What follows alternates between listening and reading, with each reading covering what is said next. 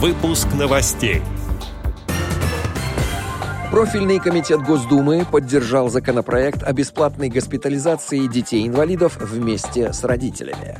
Сборная России выиграла Всемирную шахматную олимпиаду для слепых досрочно. Далее об этом подробно в студии Алишер Канаев. Здравствуйте.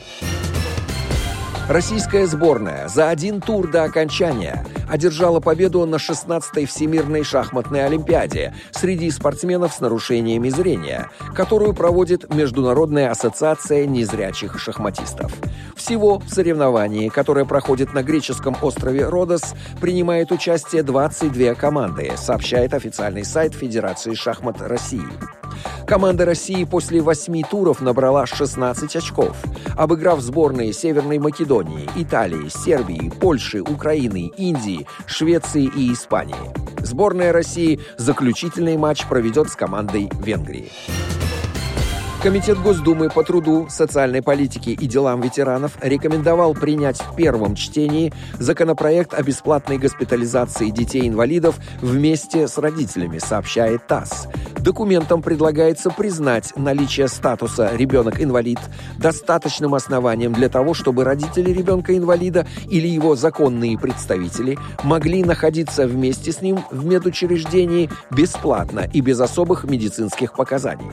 В настоящее время бесплатное пребывание в стационаре с родителями предусмотрено только для детей в возрасте до 4 лет. Родители детей старше 4 лет могут находиться вместе с ними во время стационарного лечения, но уже за отдельную плату.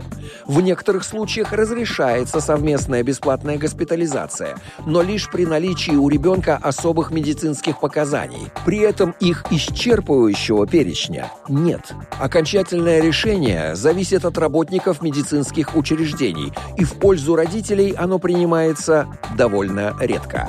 Возможность общения с близкими людьми и получение их помощи – важная составляющая пути к выздоровлению любого пациента, поддержки его психологического состояния в период нахождения на лечении, отмечается в пояснительной записке к документу. Предлагаемое решение станет существенной мерой материальной и моральной поддержки семей, воспитывающих детей-инвалидов.